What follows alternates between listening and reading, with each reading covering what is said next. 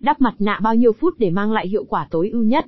Đắp mặt nạ bao nhiêu phút để da hấp thụ được các dưỡng chất, loại bỏ lượng dầu thừa luôn là nỗi phân vân của nhiều người bắt đầu chăm sóc da mặt bằng cách sử dụng mặt nạ.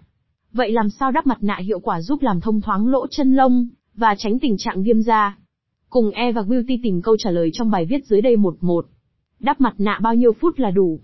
1.1 mặt nạ giấy 1.2 mặt nạ lột 1.3 mặt nạ rửa 1.4 mặt nạ ngủ 2. Những lý do không nên đắp mặt nạ quá lâu. 2.1 lấy đi lớp dầu bảo vệ da 2.2 mặt nạ khô khiến da, bị căng rát 2.3 nguyên nhân khiến da nổi mụn 3.